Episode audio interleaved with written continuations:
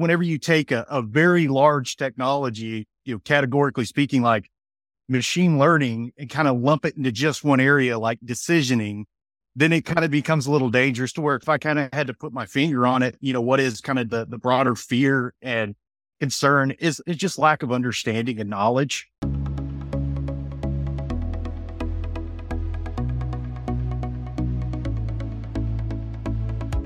You're listening to Banking on Digital Growth with James Robert Lay, a podcast that empowers financial brand marketing, sales, and leadership teams to maximize their digital growth potential by generating 10 times more loans and deposits.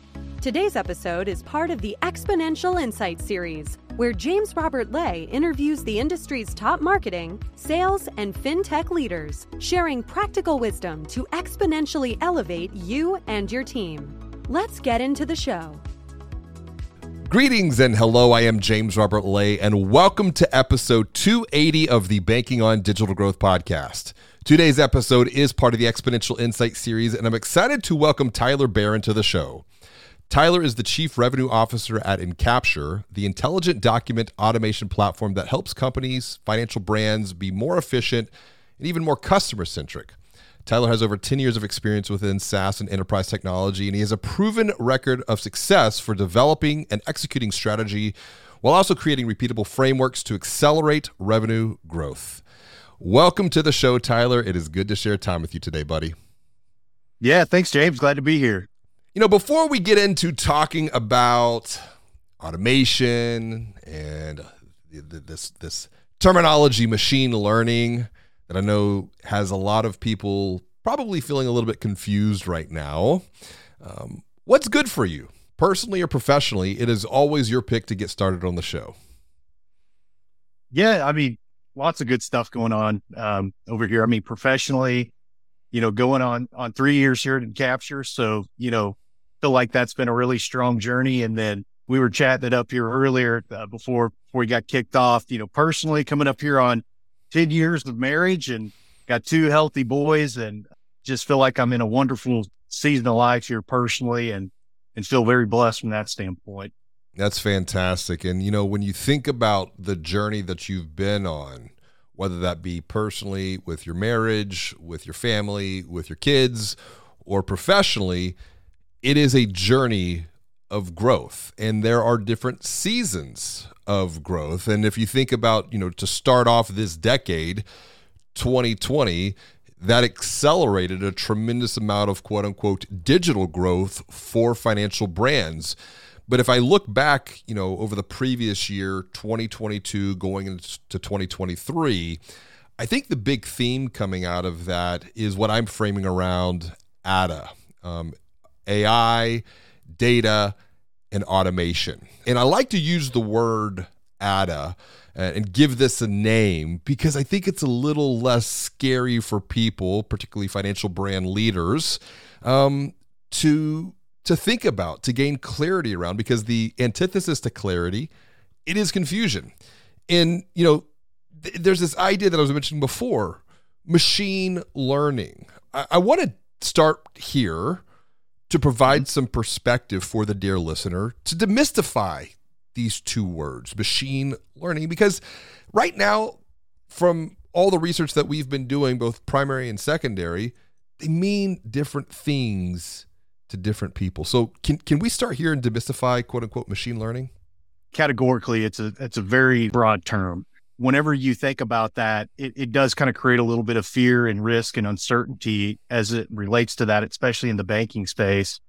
You know, for, for us, just broadly speaking, you know, really what machines learning is doing is it's, it's automating the task of what, what humans could be doing, which are some of these lower value operational type tasks. Um, ultimately, these systems can be trained to get smarter over time and continue to mimic those tasks. But you know, I, I do think it kind of gets, you know, brought into some negative assumptions really quickly around, you know, is this going to replace people's jobs? Is this going to create inherent credit risk, regulatory risk, or all these different elements? But, you know, in its most simple terms, it's really just a, you know, operational time and task saving um, piece of technology.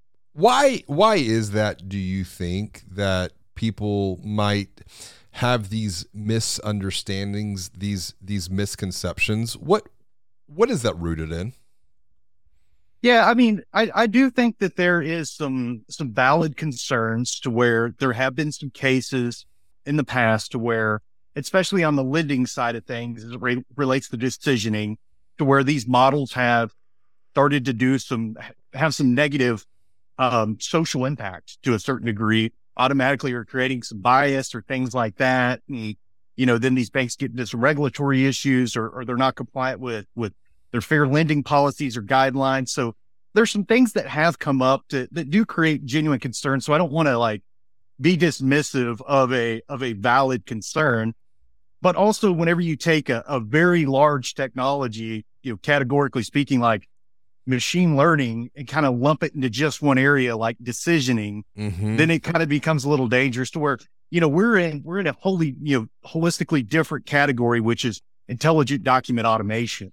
There's probably 30 different pockets of, of these things that, that roll up to, to that broader term.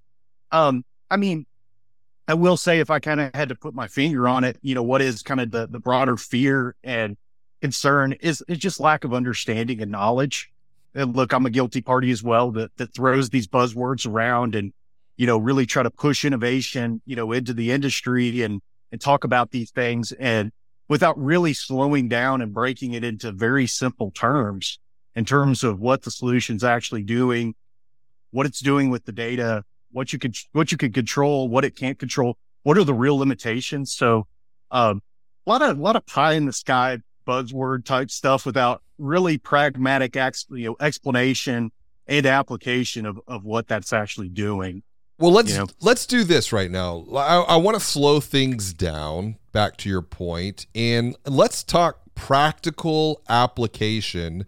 Let's go beyond buzzword bingo and for the the lenders, for the leaders who are listening right now at a financial brand, at a bank, at a credit union, at a fintech what are some of the biggest opportunities around intelligent document automation that are available for them to either A, create something new, capture maybe something that they already have but they're missing out on, or B, capitalize on a strength that they already have to do it even that much better going forward. So let's use those as our, our three frames and break each one of one of these down. So what's something new that that you see that they could create through this idea of not not machine learning, let's throw the buzzwords out, but intelligent automation here from an operational perspective?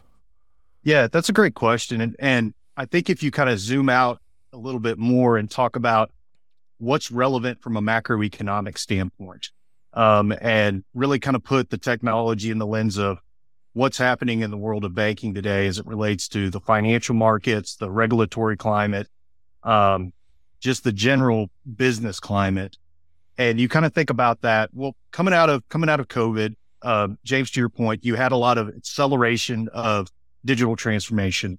Banks had talked about it for 10 years and is like all of a sudden everybody got hit in the face. And it's like, we need these things to reach customers where they are today.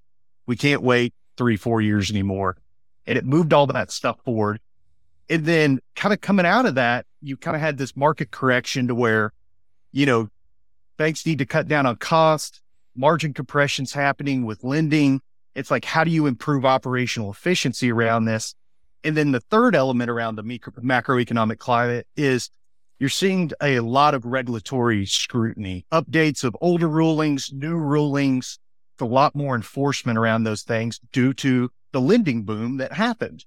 It's like, okay, now we're starting to see some more delinquencies. How do we ensure that that these people should have got these loans in the first place? So getting back to your original question, I think probably one of the lowest hanging fruit areas is a augmentation of existing processes around fair lending and compliance. So not to get too far down in the weeds, but you know, common practices around collecting demographic data for mortgage uh, to make sure that there's no lending bias there with like the uh, Home Mortgage Disclosure Act, HMDA, yep. um, or with small business lending with the Community Reinvestment Act, um, or the future Dodd-Frank 1071 ruling.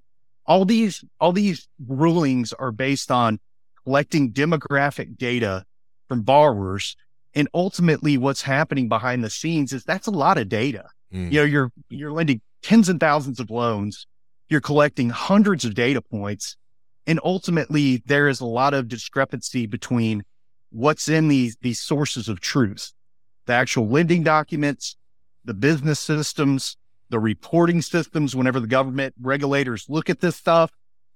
And what we've heard over and over again is that there's teams that come in at banks that do nothing but spend time scrubbing this data. Right. Um, so, you know, this compliance data scrub for things like HMDA and CRA is such low hanging fruit. Um, it's, it's a task that, you know, compliance people are, are one, they're hard to find.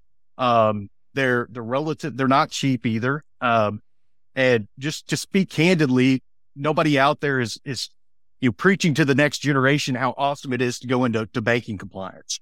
And so there's there is a shortage there as well. And it's like you're you're spending time doing things like scrubbing data whenever you need these folks partnering with the business on how do you operationalize and mitigate these risks uh, from the regulatory pressure. So that's just a simple augmentation of an existing process, like a, a, a good use case of like, hey, this 100% could be almost fully automated.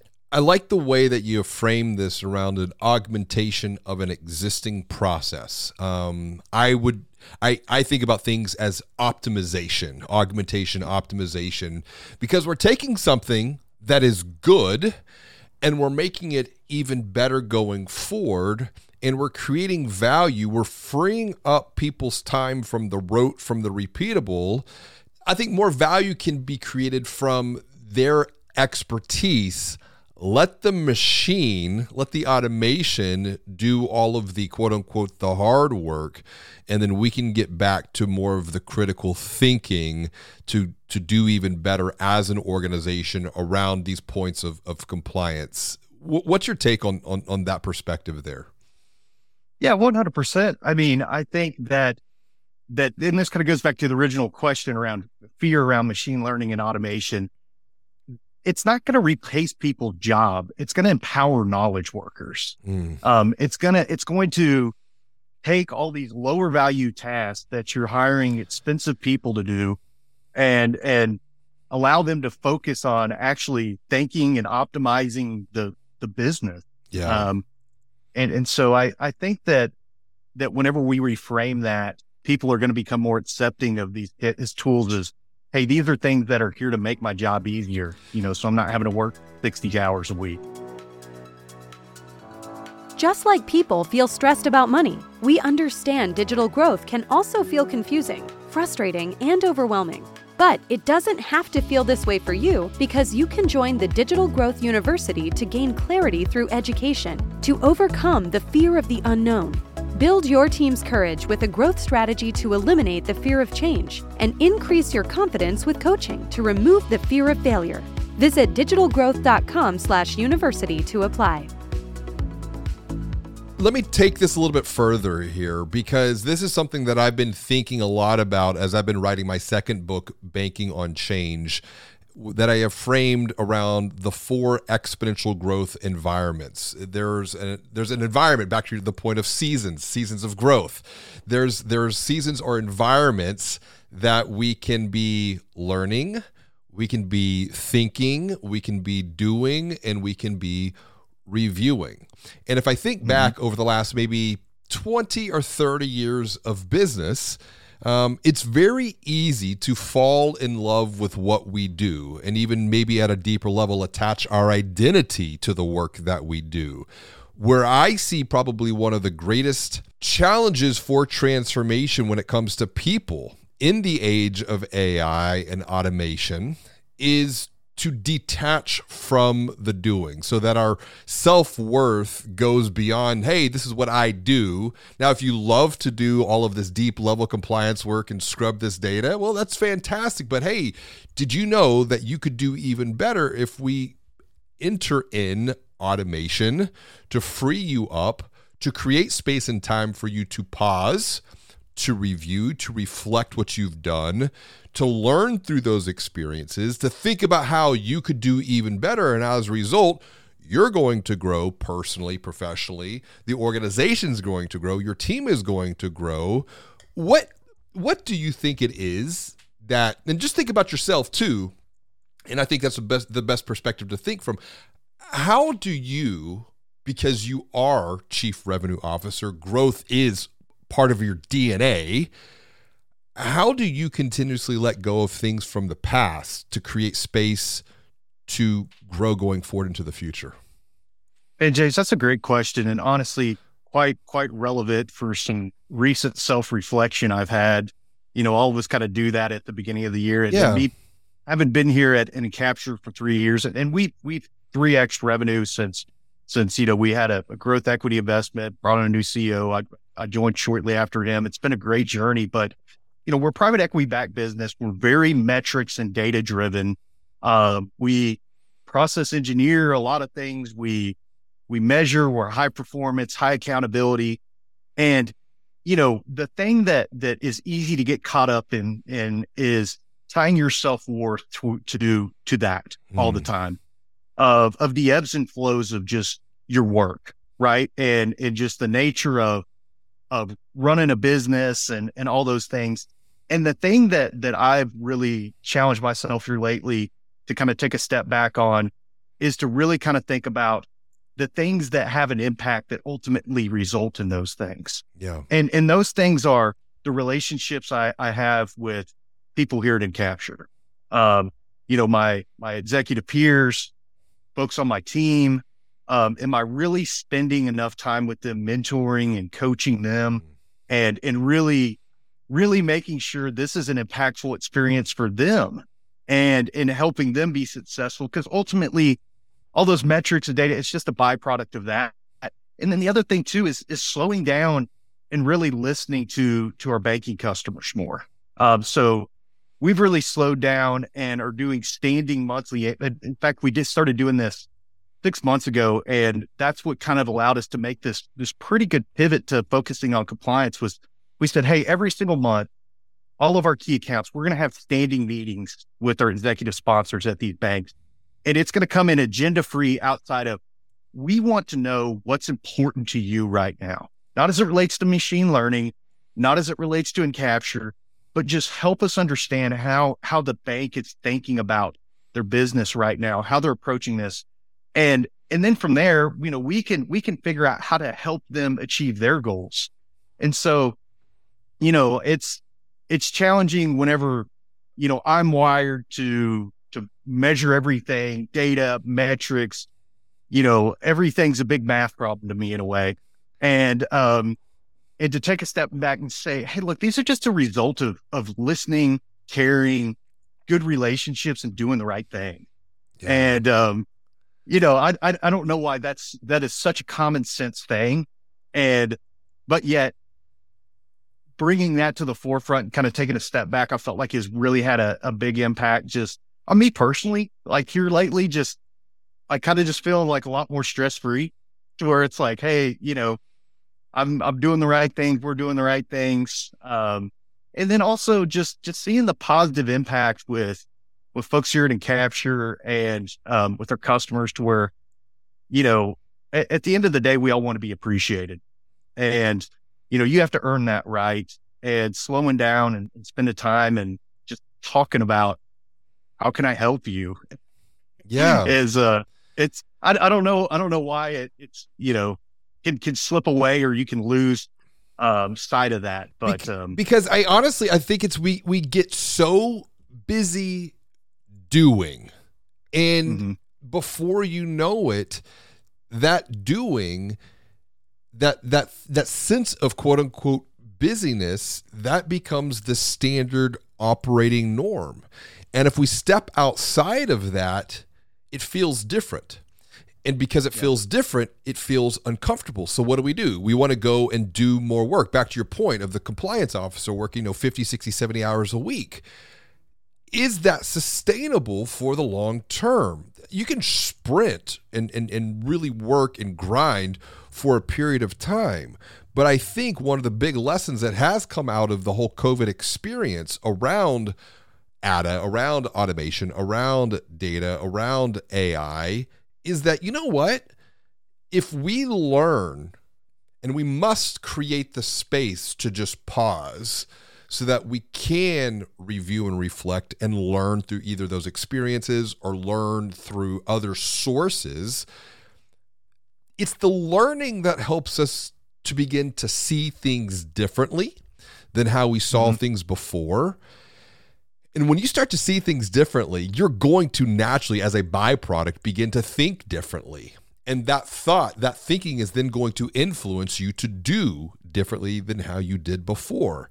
And to me, I look at the idea of intelligent automation as a teammate to create that space and time for us to be, for lack of a better word, even better people because we yeah. have that ability to do things we weren't able to do before, you know? Yeah, I mean it it removes friction and drag. Mm. Right? To where to where you it's it's challenging to to come up and and have you know more self-reflection, learning, strategy, coaching, all these elements. How do you provide a better customer experience? All these things if if you're just drugged down by yeah. by these but these manual t- and the thing about like the compliance examples, you have to do it.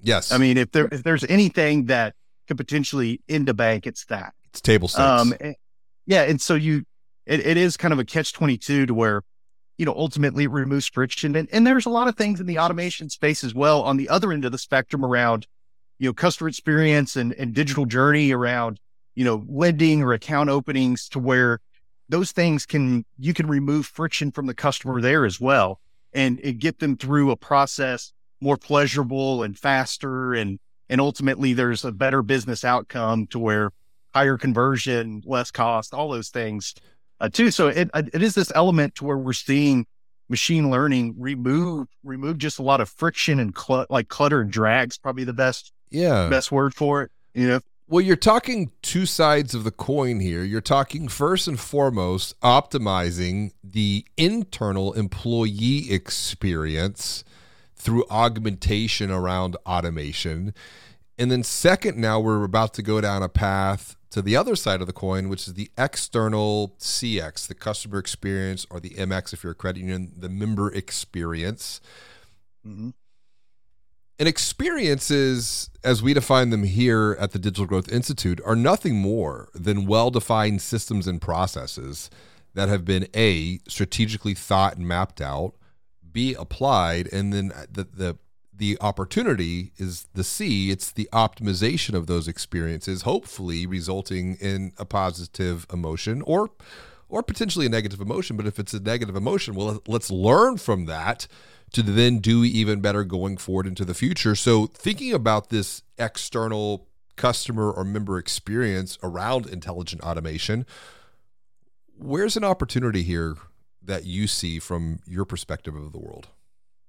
Yeah, no, I mean, and James, all the best ideas come from come from the banks and the credit unions. They're they're not Encapture's ideas. They're they're ideas that that they brought to us. And um, this was actually a, a fintech lender that that came to us um, doing a lot, like very large volume personal loans, had just IPO'd and and was literally doing hundreds of thousands of these personal loans every single month. And their whole business model was, hey, somebody applies online. We ask them for information around, you know, proof of identification, proof of income, proof of residency. And, you know, if we can't get that information in like less than five minutes, they'll go get a they'll go get it somewhere else. They'll mm-hmm. go get a loan somewhere else. They'll go do business with someone else. And so they came to this idea. They said, okay, your your technology has the ability to take these supporting documents, you know, IDs, driver's license, passports, your bank statements, things like that. All of the annoying, the, frustrating stuff yeah, for people. The, the stuff you got to dig through and has the ability to basically extract data out, tell it, hey, is this what what the customer's saying it is? And does the information match the application? They said, y'all are telling us it can do this. They're like, can we can we augment that into our existing digital application flow? Meaning that instead of saying, hey, you've been pre-approved, we're going to send you a message. You know, I think they were using text messages to where it's like, you know, somebody's going to reach out asking you to upload these documents via your cell phone. Pretty slick still, right? Yeah. But but their whole deal is they're like, if we can keep somebody in that flow yep. and immediately get them to upload those docs. If they submitted something out of date, we can ask them to resubmit. If they put their thumb over it, you know, all these things like we've all been through this with, you know, opening a opening a mortgage or, mm-hmm. or know, open an account, whatever it might be. Um, I think it, one thing that was really relevant to these folks is just the nature of their business was so had to be so sharp um, to where it's like they're like, look, we've got to have somebody in this flow because abandonment rates are everything to us. Yes. Like any way, any way we can reduce that is material. And then there's operational cost reduction too. It's, you know, hey, you've got folks on the other side manually looking at those documents, being like, does the income in the application match the the W two or the bank statement? Yep. And all of that can be done through machine learning. And the, the coolest thing is you could just keep somebody all the way through that digital flow, all the way till that money's hitting their bank account. You got happy customers. Um, I, I personally think that that's a very impactful experience. And then to bring this all full circle, if you're collecting good data up front, this compliance issues on the back end usually aren't going to exist because you've kind of done this this QA QC up front by validating the data that's yep. being put into the system against the source document as opposed to human error being introduced early. So yes. it's it is this big life cycle of, of data. This is the I would say the number one problem that we see and then we provide guidance and recommendations and coaching around because what good is filling the top of the funnel with more traffic? It doesn't matter the sources of the traffic if we're losing all of that at the bottom of the funnel. There's so much, I think, you know, back to your point, low hanging fruit to capture there. I want to get your take on this as we start to wrap up. Roadblocks. What are the things? What are the roadblocks? What are the challenges that hold financial brands back, their leaders back, their lenders back from really optimizing whether that be internal systems and processes to you know make the employee experience that much better or external experience and, and processes to make the customer the member experience that much better. What is it that holds them back from from taking these steps around intelligent automation? That's a great question. I mean everybody gets it at the business level. I mean, for, for a solution like ours, ultimately, we'll we'll go in and, and have a conversation around the ROI uh, with with the with an executive leadership team, mm-hmm. and and and they they look at this stuff and kind of to bring it back to like a traditional example. You know, if somebody's working in the branch as a personal banker, and they're having to every time they open an account do five steps to break up a document, send it to five different departments you know, we'll present that and it'll be a million dollar savings. Um, yeah. Real example from a bank, you know, 30 billion asset bank here in Texas. But the CFO told us, he said, Hey, look, these people like, you know, the, the ROI makes sense, but like these people, we're not going to get rid of them. He's like, but this is time that they need to be spending with the customers and the members. Yes. Um, they don't need to be jacking around doing this. Um, so, you know, there, there's that element that that makes sense. I will say, whenever you really kind of get this into the hopper, a bank says, yes, we want to do this. They want to move forward. The biggest bottleneck that, that we see is resources. Mm. Um, so there is a massive backlog in just about every bank and credit union that we've talked to in terms of projects and resources and all of these things. And so one thing that we found is that not many have the appetite for these big two year digital transformation projects anymore. No. Um, just simply don't have the resources. It needed to be done yesterday. And so we've had to really adapt our business model to say, okay, yes, there's six or seven things that we could potentially automate here at this bank or credit union, but how do we prioritize, break that into low hanging fruit and kind of deliver that in 90 day chunks? Yes. And then also the, the, you know, not to get too technical, but the, the world of SaaS has, has opened up just an amazing toolkit to be able to deliver these, these tools faster, quicker, more repeatable, um, less resource intensive, less expensive on the, the bank and, and, um, credit union side of things that has had a material impact as it relates to, you know, previous on-prem type stuff as well. But I would still say that that's probably the biggest challenge is even whenever everybody wants to do it, it has funding. It's like, man, we, we don't even have folks to support this and do this. And so, you know, kind of looking at this from a more pragmatic standpoint and saying, okay, yeah, we want to do all this, but but how do we how do we break this into smaller chunks? And, and James, you know, hopefully this is you know kind of speaks to something you're passionate about from a from a change management standpoint. We found that to be way more effective because everybody wants to be part of a win. Yeah. And so if we if we can break this into 90 day like wins of delivering ROI and success and value as opposed to everybody waiting a year, two years until this big bang of, of value, it's so much easier from an adoption and uh, just just the, the social aspect of of folks getting behind it and want to embrace it. You know, you usually find one group in there that's like, "Hey, look, we're willing to be first. Yes. Um, and and you get those folks successful, and then you earn the right to do more. But um, you know, I I do think that there is this expectation that needs to change from from vendors like ourselves, to where it's like, hey, look, it's it, it might sound counterintuitive to not go chase million dollar software deals, but ultimately you need to focus on how do you carve this up in a way at which sets the customer up for more long term success, quicker value, faster change management. And we've we've made some really smart adjustments around that. I I feel, but um, I, I just kind of think it's a nature of of of you know just something that kind of just slows things down a little bit right now. So let me let me just share this back out to the dear listener here because back to your point you did pick up on this i'm very passionate about change management because as a digital anthropologist i've studied the intersection of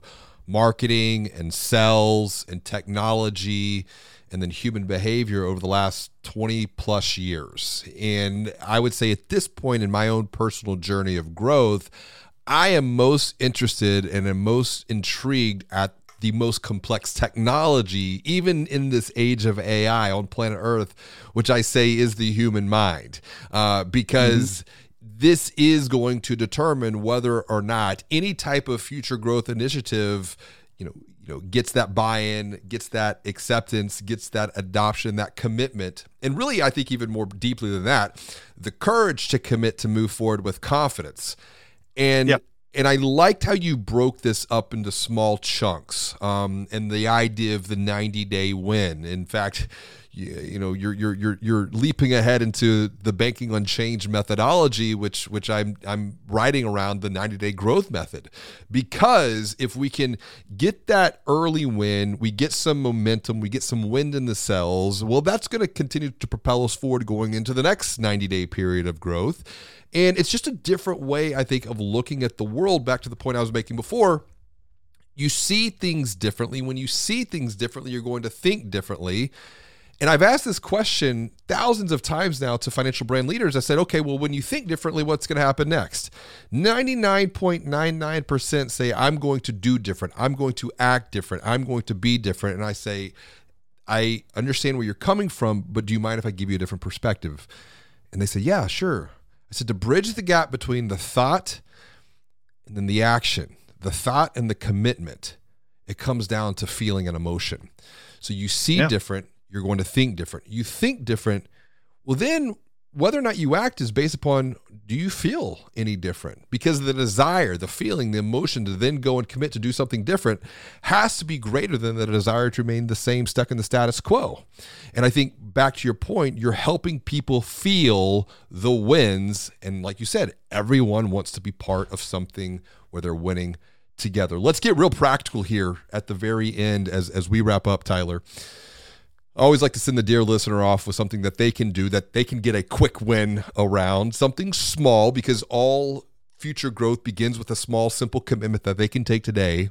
What is the one small thing that you would recommend for them to do next on their own journey of growth around what we have discussed with intelligent automation?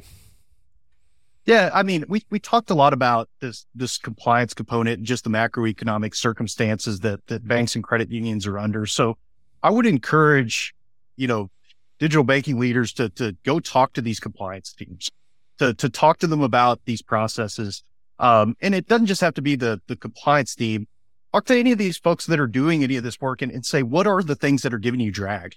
Uh, what what are the things that that ultimately are preventing you from from doing what you really need to do to to move the business forward? Um, and create a list of of those things and you know, from there you can kind of figure out, okay, well, one, do we even need to be doing this anymore? Mm. And then two, if we have to, can we automate it? Yes. Um, and then three, if you can't automate, it's like, okay, well, how do you optimize that beyond automation? But it's kind of funny. We, we, we list out here at, here at Encapture, we get together. We're like, what do we need to start doing? Stop doing. We do these meetings a bunch internally. And it's like, half the stuff is like usually like, yeah, let's just stop doing that, yes. you know? And, um, and so I, I would encourage everybody to, to go talk to their teams and just figure out what the things are that, that are, that are creating, creating drag. Yeah. And I like that idea of having the difficult conversation of what do we need to let go of to continue to grow. And if we don't want to, or don't have to, or don't need to let go of it, how can we look to automate the predictable so that we can humanize the exceptional? I'm pulling from the founder of, of Four Seasons there. That was a big, big part of the Four Seasons experience. Automate the predictable. Yeah to humanize the exceptional. Tyler, this has been a fantastic conversation today. Thank you for joining me. If someone wants to continue the conversation, what is the best way for them to reach out and say hello to you? Yeah, the best way to reach out to me is probably on LinkedIn. Um, so feel free to throw me a connection request. Also, got a pretty heavy travel schedule coming up with you know show season coming up this spring. Right. So let me know where y'all are going to be. Would be glad to connect in person as well. And uh, James, thank you for today. This has been a pleasure. Absolutely. Thank you, Tyler, for joining me for another episode of Banking on Digital Growth. Connect with Tyler, learn with Tyler, grow with Tyler. Tyler, thanks again, buddy. Thanks, James. As always, and until next time, be well, do good, make your bed. Thank you for listening to another episode of Banking on Digital Growth with James Robert Lay. To get even more practical and proven insights along with coaching and guidance, visit digitalgrowth.com/insider to join a community of growth-minded marketing and sales leaders from financial brands and fintechs. Until next time, be well and do good.